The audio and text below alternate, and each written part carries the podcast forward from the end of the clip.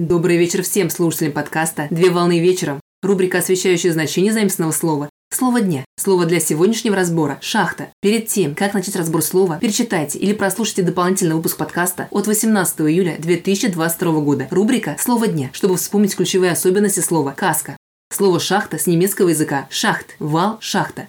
Шахта – это промышленное предприятие, осуществляющее добычу полезных ископаемых с помощью системы подземных горных выработок. Шахта представляет собой предприятие по подземной добыче горючих сланцев или каменного угля. Шахта включает в себя наземные сооружения, такие как главные вентиляторные установки, дробильно-сортировочные фабрики, надшахтные здания, шахтные стволы, совокупность подземных горных выработок, предназначенных для разработки месторождения в пределах шахтного поля. Шахта, как автоматизированное или механизированное предприятие, оснащено производительными машинами и механизмами для добычи и транспортировки полезного ископаемого, проведения горных выработок, вентиляции и водоотлива. Срок службы шахт, отрабатывающих мощные месторождения, достигает от 50 до 70 лет.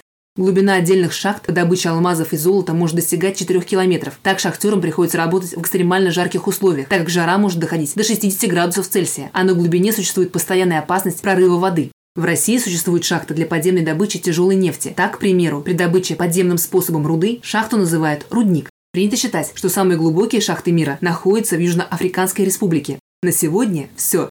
Доброго завершения дня. Совмещай приятное с полезным. Данный материал подготовлен на основании информации из открытых источников сети интернет с использованием интернет-словаря иностранных слов.